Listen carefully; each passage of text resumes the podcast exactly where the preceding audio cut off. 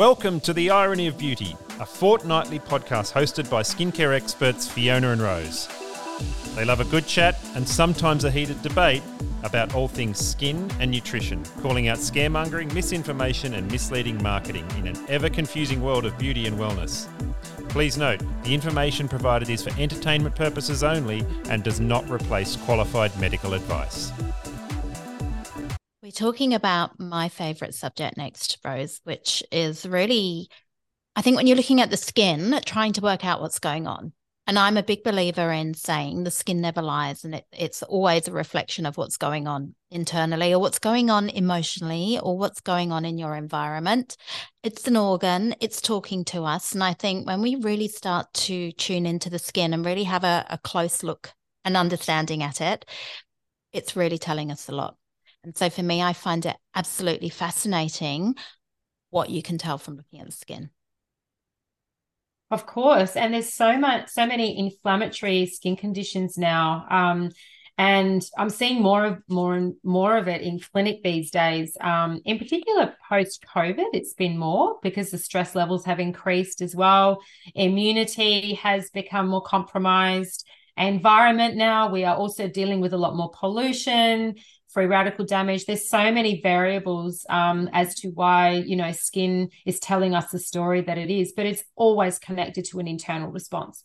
Mm. And stress, you know, um, even with COVID as well, I've seen a lot more skin rashes and things like that as well. So, and that can come down to immune system. Also, um, anyway I, I, just let's let's get into it let's look at some of the things we can tell from the skin because i think this really this gets really, really interesting. And I think quite often, um, skin therapists will look at the skin, for instance, and they'll just say, "Oh, I've got a, I've got a cream to fix that."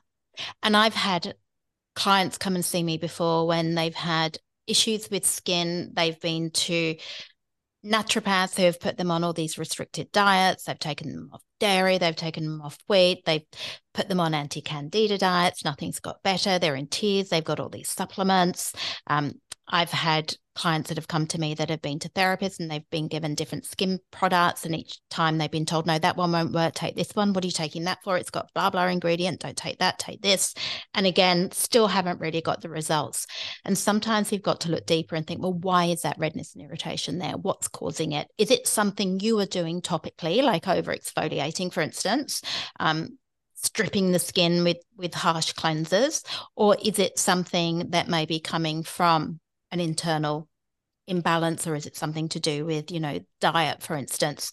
And so this is when we've got to look deeper and be that investigator if you like because for me quite often the skin will tell you when it needs more of something or less of something. And I always remember having a client that came to me and she had redness and irritation around the nasolabial folds been given all these different creams. Nothing was working. It would keep flaring up. And I said, you know, I can give you what I think would be great for you topically, but we need to work out why you are getting this in the first place, because otherwise I'm just giving you a band-aid approach and it's not really going to get get resolved. And you know, I said to her, you know, I need to find out about your diet and your lifestyle. And the first question I want to ask is Does the redness and irritation come up when you're stressed? Um, and she said, Yes, it does. And for me, that's the question I ask, you know, does it get worse when you're tired, you're stressed or run down? Because immediately that tells me, okay, well, we could be looking then at nutrition, because quite often when we're stressed, we use up more nutrients, particularly things like the B vitamins. B vitamins are very closely linked to sort of dermatitis, that type of condition. Um, we also then started looking at the diet. She'd cut out dairy, she'd cut out most animal products.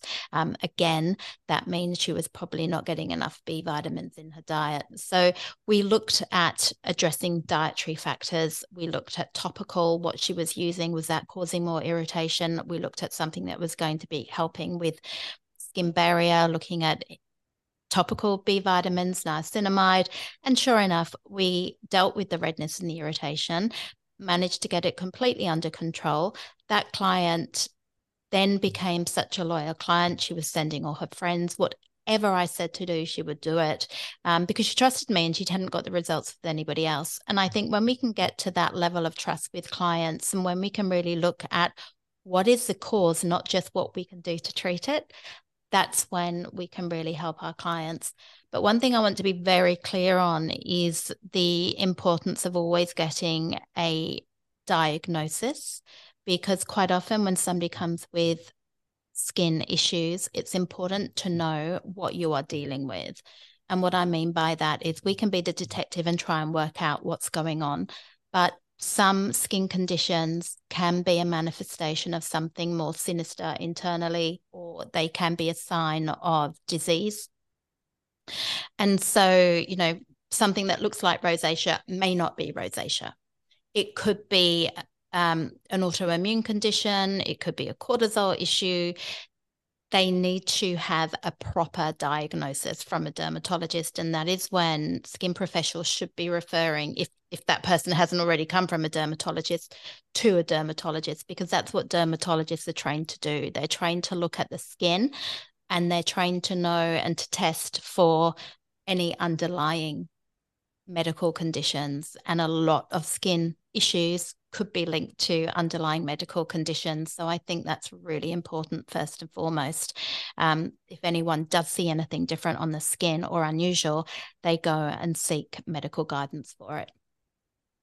Yes, and that approach to skin is exactly how every practitioner should be taking their clients in their care.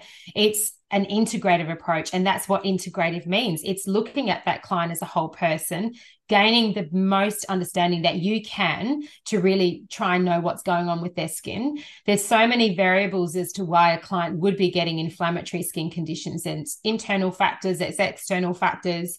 But being a credible therapist means you're staying within your scope of practice. So if your client is telling you things that you don't really have that knowledge to understand, if they have severe gastrointestinal issues, if they have autoimmune disease, you do need to refer to a practitioner that is a specialist to deal with that.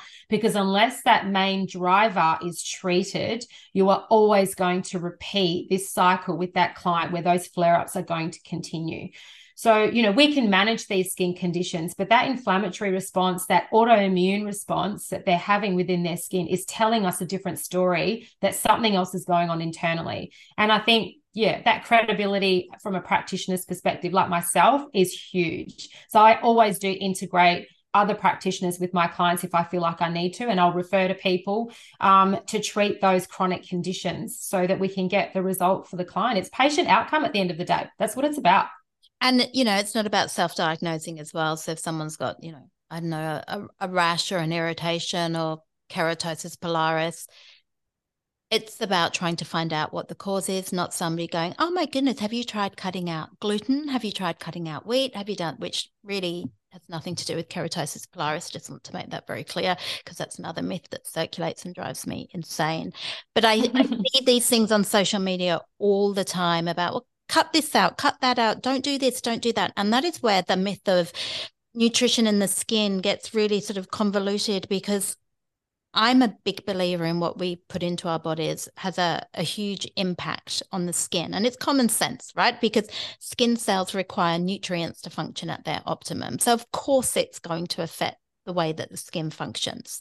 However, um, it's not as simple as suddenly just, oh, let's just cut out this one particular ingredient, or let's just eat one carrot every day and that's going to transform my skin. Or let's just pop this one pill, but still keep drinking copious amounts of alcohol and still eat a junk food diet. It's not that simple. It's about the diet overall, eating a well balanced, healthy diet what we do every day consistently is what's going to make the biggest improvement on the skin. And I think that's really important because we're always looking for that one thing, that quick fix, or you've got acne, it must be because you ate a piece of cheese. You know, it just doesn't work like that. And I think we need to start to think a little bit deeper than that. That that really grinds my gears when I hear all all of that and see all of that on on social media. Yeah, and it's getting back to that same thing like the variables that they're so different for every single client. So we need to look at these clients as a whole. We need to gain an understanding of what they are um, consuming on their daily life in their diet because that has a huge impact to the behavior of their gut, the behavior of their skin, and also the results from procedures. If clients are going to invest money in treatment and invest money in skincare, why would you not want to eat healthily to support your skin's health and support the results of the treatment. So a diet is everything. You know, I say to my clients, it's not like you can never have an alcoholic drink again. You know, if you are going out in 2 weeks and you want to have a drink, that's okay. But doing this lifestyle consistently of a highly inflammatory diet, lots of refined processed foods, high sugar foods, lots of alcohol is going to impact the health of your skin. It's going to impact your collagen production and it's going to impact the results from these procedures that you are investing a lot of money in. So we want to be consistent. We want to be able to, you know, lead a healthy lifestyle, make some more informed choices. It's going to support how we age in the healthiest way possible.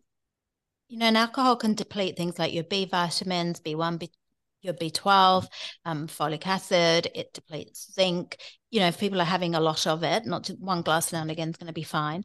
So I don't think people realize that. And even what you eat. So if you've got a diet that's high in sugar or high in really sort of refined carbohydrates, your body has to process that, which means you're going to start to need more B vitamins because B vitamins, um, sort of generalizing here, but let's just say B, B vitamins are required more for carbohydrate metabolism, for instance, then you're going to need more if you're eating more of a really, really high carb diet and high sugar diet, right?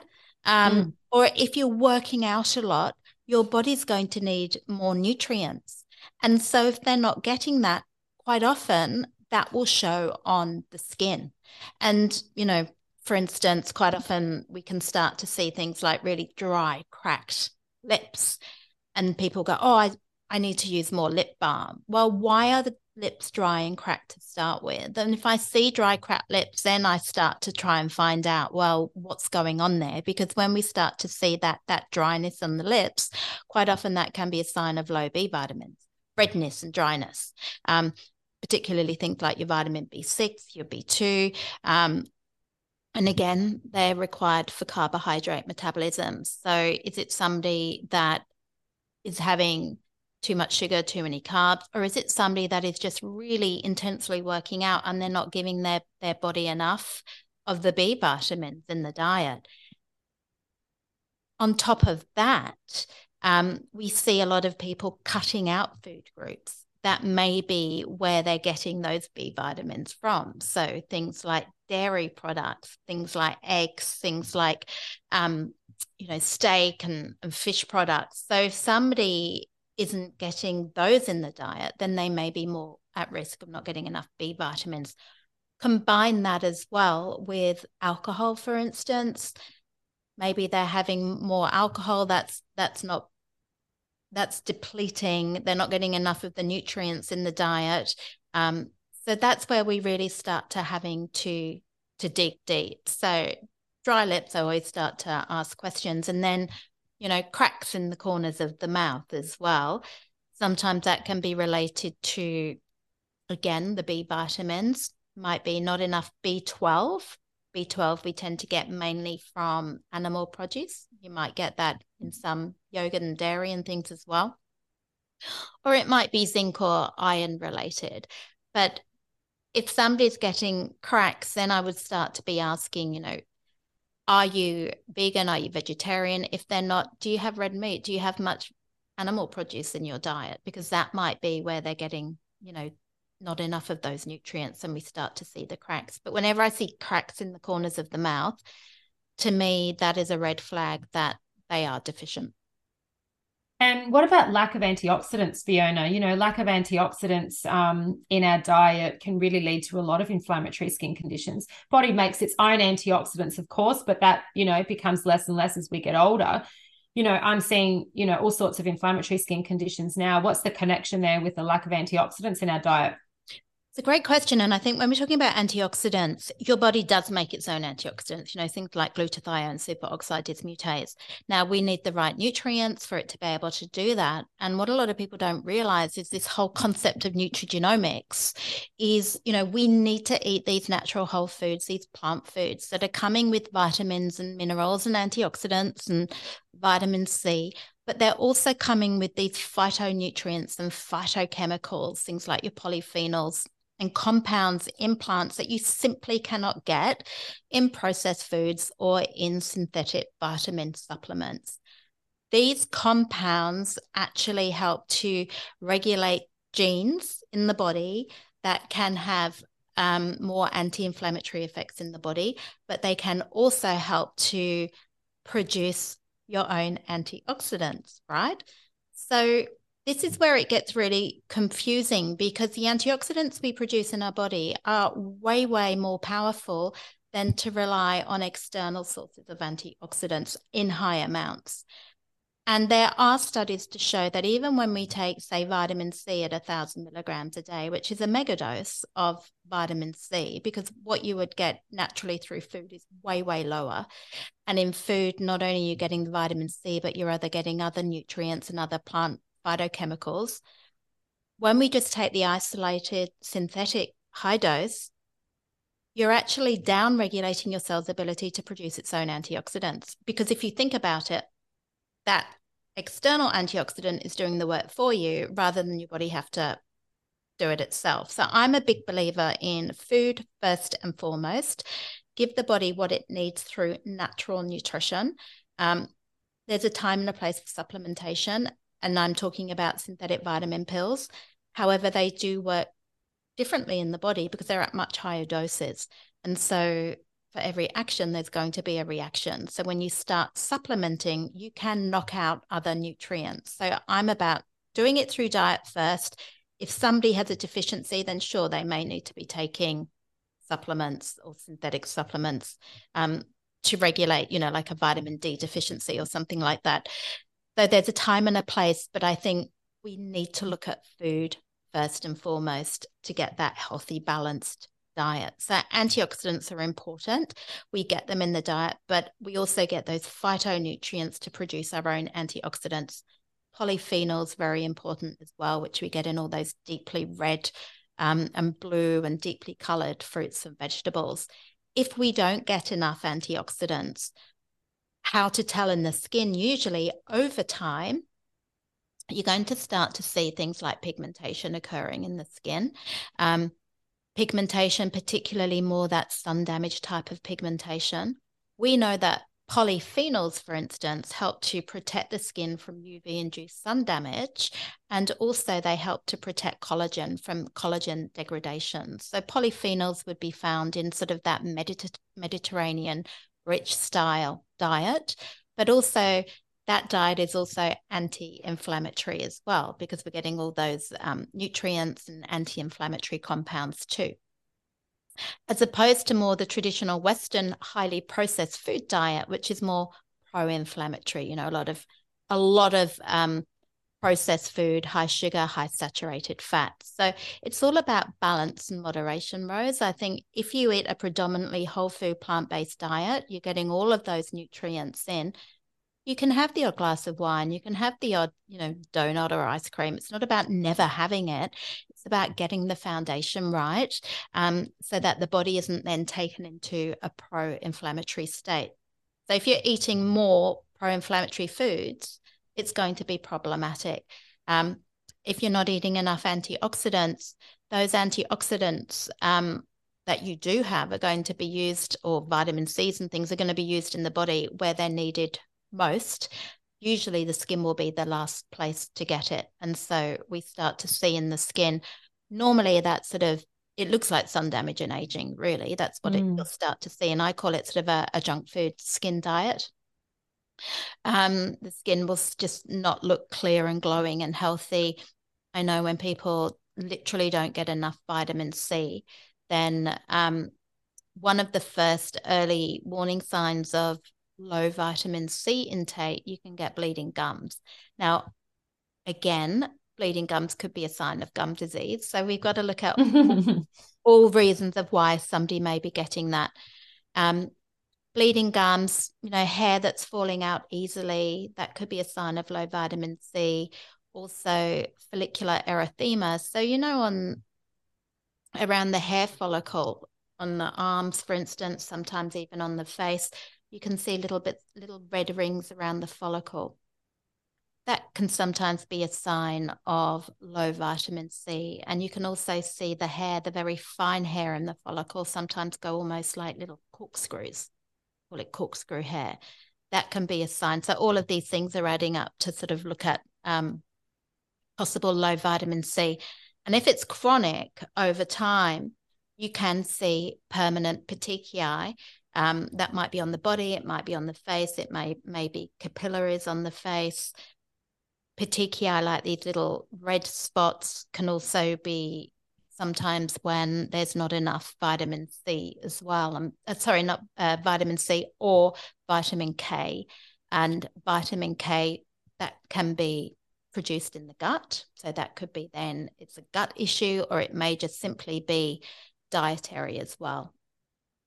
So you can tell a lot by looking at the face. Oh, yeah. And, you know, it's interesting when we become more proactive about really thinking about what we're eating and making more conscious choices with our diet. The undertone of the skin completely changes. Uh, the response changes, the skin barrier improves, and it becomes more resilient to the environment as well you know, everyday environmental stresses, oxidative stress, like all of those things start to not become such an issue and the skin becomes less reactive as well. Um, can we overdo it with taking ingestibles, Fiona? You know, can we overdo it? Can we go a little bit too far with taking things? Do you think? Definitely. That's why I think mm. food first and foremost. In fact, some supplements can actually make the skin worse. Um, mm.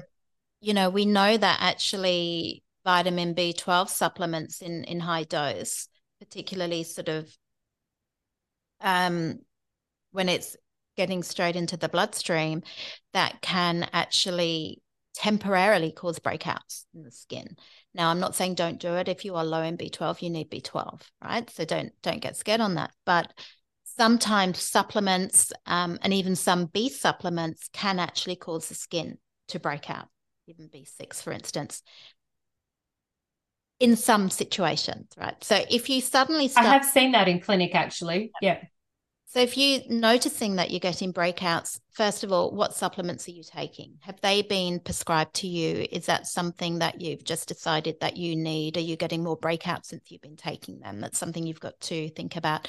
And we also know that some workout supplements and things like whey proteins and things like that can be problematic for some people, particularly with acne, for instance. So, if somebody's working out in the gym a lot, they've got a lot of um, acne and they're taking all of these workout supplements, combining that with, you know, a lot of sweat on the skin, that can also make breakouts worse in some cases, depending on the, the skin microbiome, what's causing the breakout we need to look at all of these things. So definitely some supplements can actually make the skin worse. So we do we do need to be aware of that.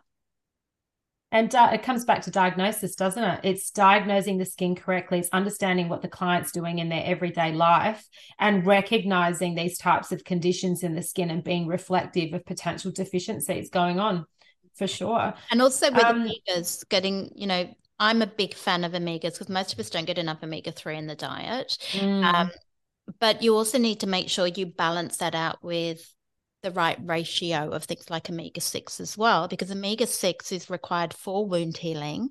Omega 3 tends to be more anti inflammatory. So you need to get the right balance. So if you just supplement omega 3 at mega doses, like really high doses, just focusing purely more on the anti inflammatory benefit you're going to have an effect on your omega 6 potentially in a negative way.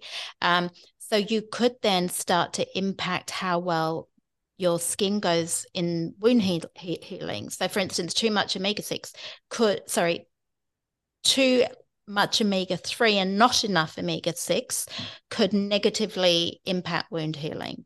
Um, too much omega 6 and not enough omega 3 could be more pro inflammatory. So it's about getting the right ratios and the right balance. And this is why I'm not a big fan of megadosing with omega 3. There are even some studies that when you start megadosing with omega 3, you start to um, affect the the fatty acids in the lungs as well. And it could be more problematic for asthmatics at very high doses of uh, omega 3 if you're not getting enough of the other fats in the diet as well, which is why balance is so important, Rose. And this is why it makes me cringe when I, I see sort of on social media people say, oh, you need to take mega doses of omega 3 for this skin condition and this, that, and the other. I'm like, that's such an outdated approach. We now know there are other, um, you know, phyto compounds that can actually have a positive effect on reducing inflammation in the body. It's so much bigger than that. You you've got to look at the diet as a whole. You've got to get the right balance of fats.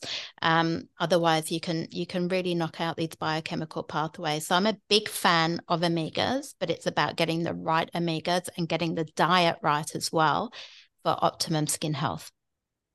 So we can really throw our skin off course just by taking, you know, supplements that we don't need just because of what we've heard. You know, that that's that's huge. And I think clients do get quite confused as well. There's self-diagnosing going on. They, they're going into stores now that there's ingestibles everywhere. They've got so much choice. How do they know that they're taking the right thing? You know, um, so yeah, how, how what's the best way for them to find that out? Well, it all adds up as well. So if you're getting nutrients through food and then you're getting all these different supplements, they've all got different amounts of nutrients in. So before you know it, it could build up to toxic levels. You've got to be careful. I mean, even sort of really high dose vitamin C that could potentially affect vitamin B12 levels. So if you're already low mm. in B12 and you're supplementing with other nutrients, that could you could actually be making the problem worse. If you're low in iron and then you're supplementing with minerals and things like zinc supplements that can be affecting you know your mineral levels. So again you have to be really really careful. You can affect by um, absorption when you when you take other nutrients and that is when you need really to see a um, nutritionist or a dietitian because mm. that is when they can actually help guide you.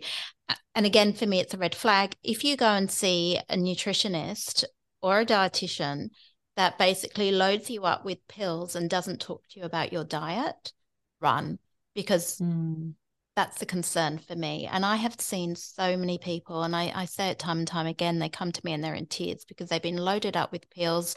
Nobody's spoken to them really about their diet, and they've just been they've been given pills and been told what to cut out of their diet, but nobody's looked at getting the foundation of a healthy diet right.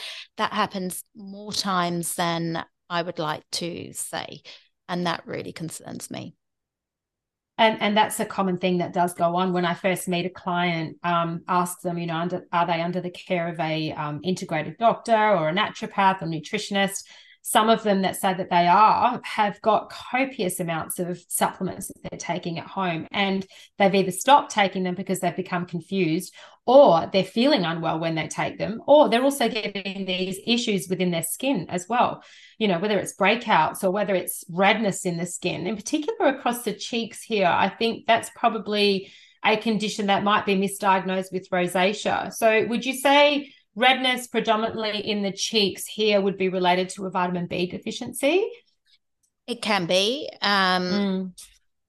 It, it can be. And again, we need to find out about the diet. So again, mm. we've got to be very careful to say this is this, this is this. We we have to ask questions. What we see on the skin can give us a clue, but it's not set in concrete. You know, there are a lot of different factors that could be at play, but that might just be a, a sign of us to be able to go, oh, it could be that. Let me ask a few more questions. So mm. Sometimes when we see that that redness and sort of capillary diffusion mm. in the outer cheeks, it sometimes can be a sign of low B vitamins, and I think it's B2. Um, also, when we're low in B2, sometimes we get capillaries that are quite visible in the whites of the eyes as well So mm-hmm. there will be other things to look for, and then we can start to ask a little bit more about the diet as well. Um, you know, are they getting flaking lips? Are they getting any cracks in the corners of the mouth? And then we can start to ask about the diet and their lifestyle and their stress levels because stress will also deplete nutrients, particularly B vitamins, magnesium, and vitamin C, for instance. So it's a case of looking for the signs and then doing some further questions as well. You know, with perioral dermatitis, for instance, that's a that's a real problem, and I think we can for many, many people. And I think we can do a whole episode on that. Mm. But again, we first of all need to find out is there anything topical that be, could be causing that irritation? You know, I find acids and things like that can be further irritating. How are they brushing their teeth? Have they got a toothpaste, particularly one that's got sodium lauryl sulfate in it, and they're leaving it and not rinsing it off properly? And is that causing the irritation? Sometimes it might be something as simple as that.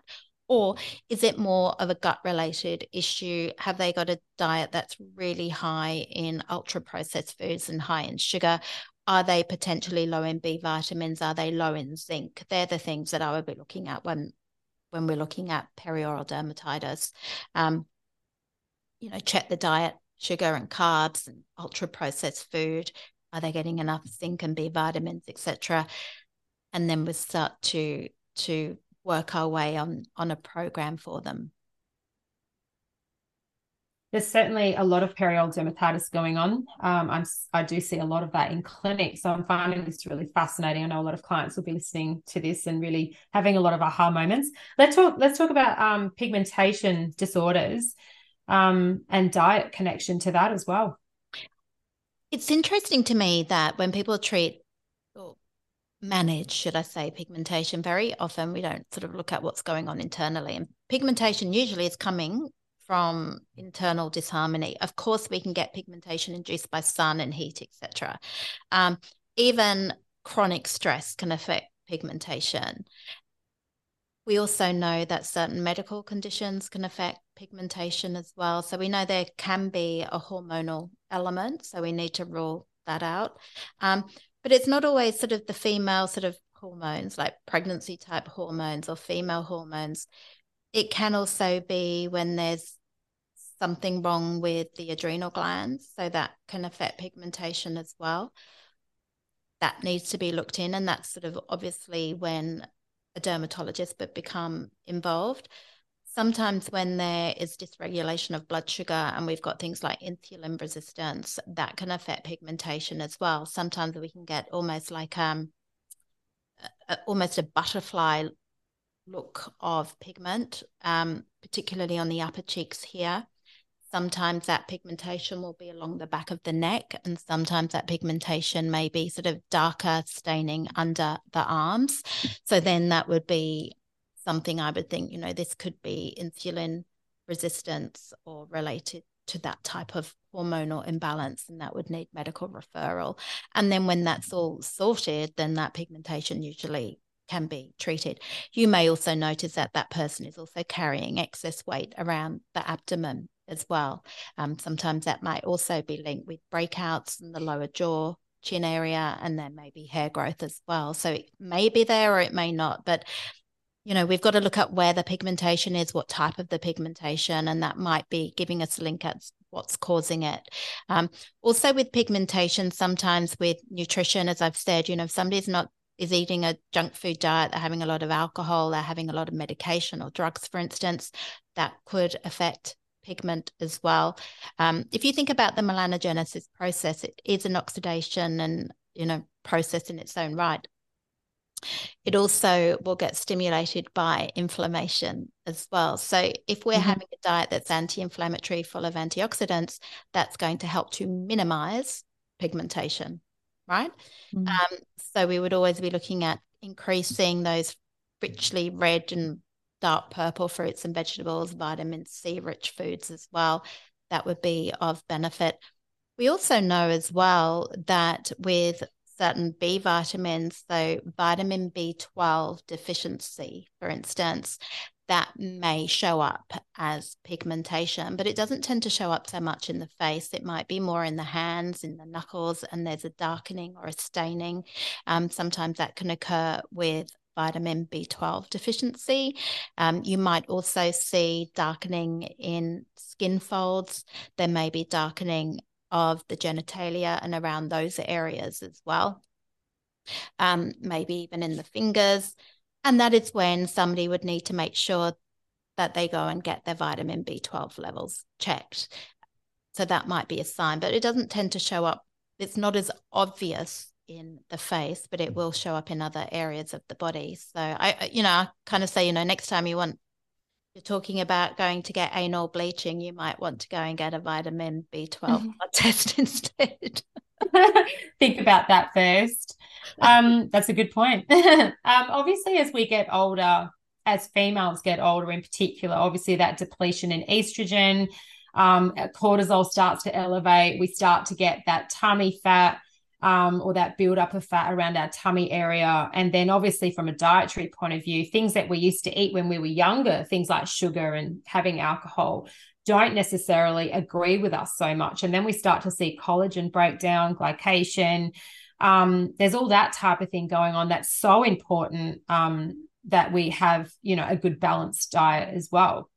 Definitely. And I think that, you know, I'm a big believer in plants you know, that's my answer to everything. Eat more plants. It's not that hard. It's not that complicated. If you look at the Asian countries, quite often they just don't seem to have so much of an issue with things like the menopause, and they do have a lot of plant based foods. Plant based foods in general are higher in what we call phytoestrogens.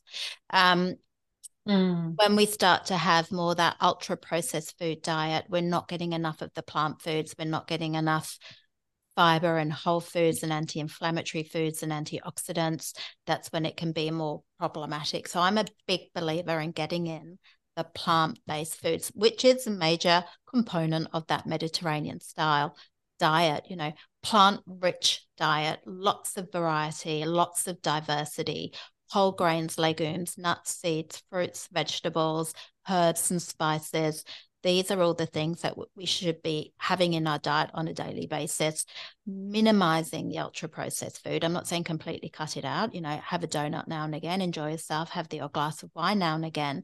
But if somebody is drinking alcohol every single day, they're not getting enough of the plant foods.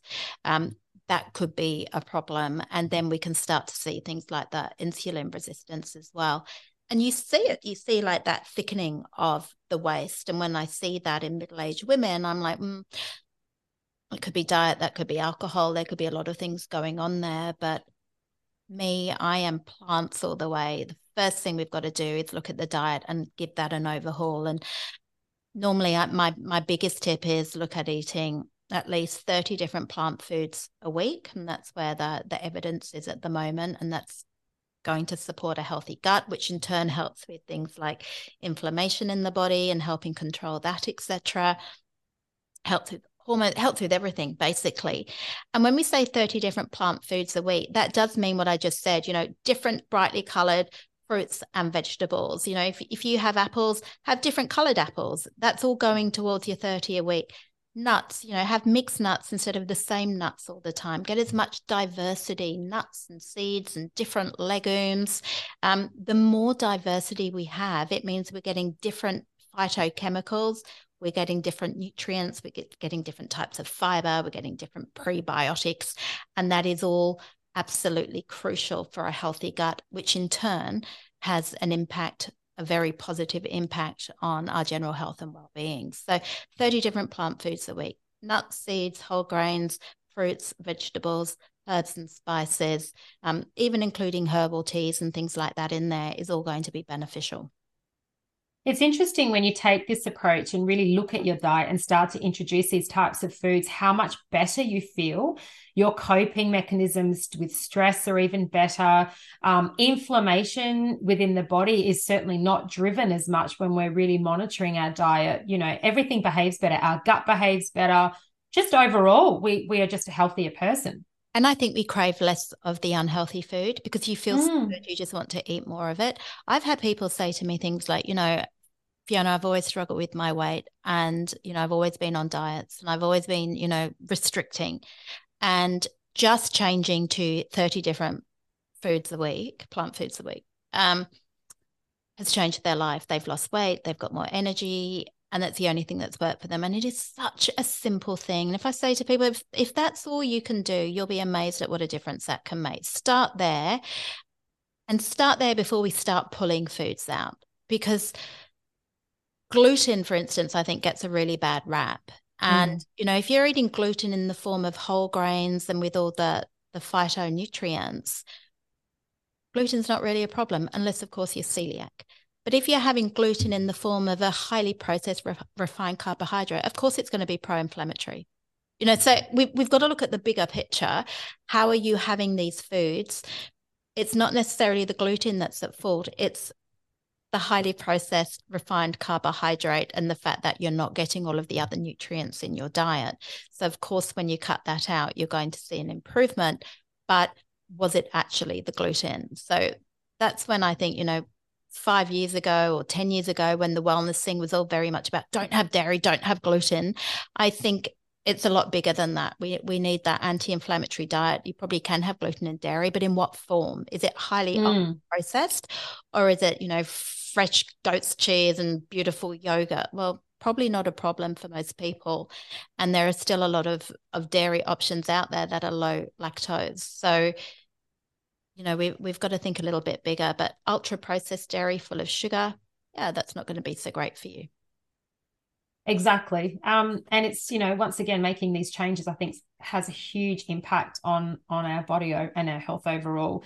And if someone is really wanting to be proactive with their skin and really serious about their skin, um, I think it's always a good thing to ask them to do is to make a little food diary because a lot of the time we think, oh yeah, I eat really healthy, but it's not until you actually see it visually on paper. You know, even if you keep a diary for a week, and you see those patterns of things that you're eating on a daily basis, by the end of that week, you think, oh my God, I've had so much sugar, I've had so much refined carbohydrates. And sometimes clients don't even know that they're doing this unless you actually ask them to physically keep a diary. It's interesting, you know, that that can bring a lot of things to fruition.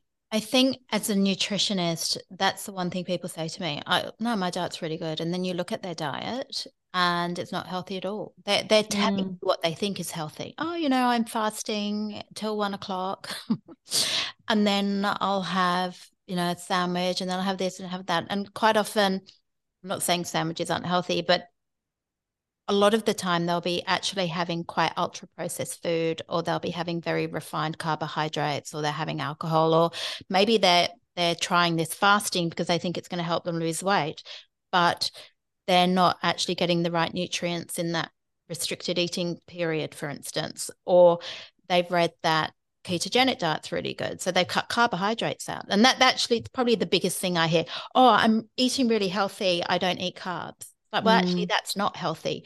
You need carbs for healthy skin. People don't realize that. We need carbs for wound healing.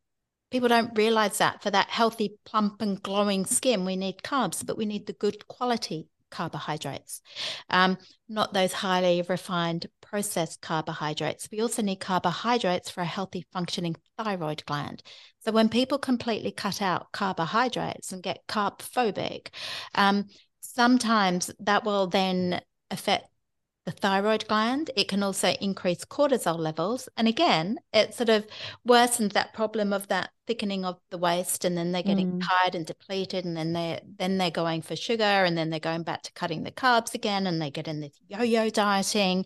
And in fact, have the carbs, um, but have the healthy carbs, you know, have the whole grains, have the legumes, but just try and minimize the really refined carbohydrate often they're not eating enough protein either, particularly at lunch and breakfast time. So mid morning, they're getting this drop in blood sugar. So then they'll go for something high sugar again and they'll, they'll have that. And so they'll go through this period of intermittent fasting. Then they're cutting out all the carbs and they're exhausted. Um, and then they'll go on a binge cycle. And it, it's just this never ending cycle. I also think the biggest thing you can do to help with things like energy and weight management is eat at regular times. So eat at the same time and every day. And I think I, I spoke last time at your event, Rose, about the importance of routine. That can make a huge difference as well, so that you know when you're having your breakfast, your lunch, and your dinner. Some people don't like breakfast, fine, then have, you know, lunch and a snack and dinner. But make sure that your body knows when it's going to be eating and make sure that you're trying to have these healthy, well balanced meals and think twice before you completely cut things out. Because when you cut out carbs, you're also cutting out important fiber, important prebiotics, you know, things that our gut loves. When we cut out dairy, then we're often cutting out some really important nutrients, particularly B vitamins. And so, again, we need B vitamins for healthy skin and things like healthy skin barrier. And dairy also has some good fats in. And when I say good fats, it, it has some saturated fats in there. We don't want too much of a high saturated fat diet, but we do need things like um, choline, for instance, for healthy cell membranes. So completely going fat free is not going to be beneficial either. It's all about balance and moderation. Yeah, and that's true. It is balance. And I know from, you know, personal experience, you know, we've all tried it at some point in our life where we think, okay, I'm going to avoid carbohydrates and and I want to lose some weight, you know, when you listen to those fads.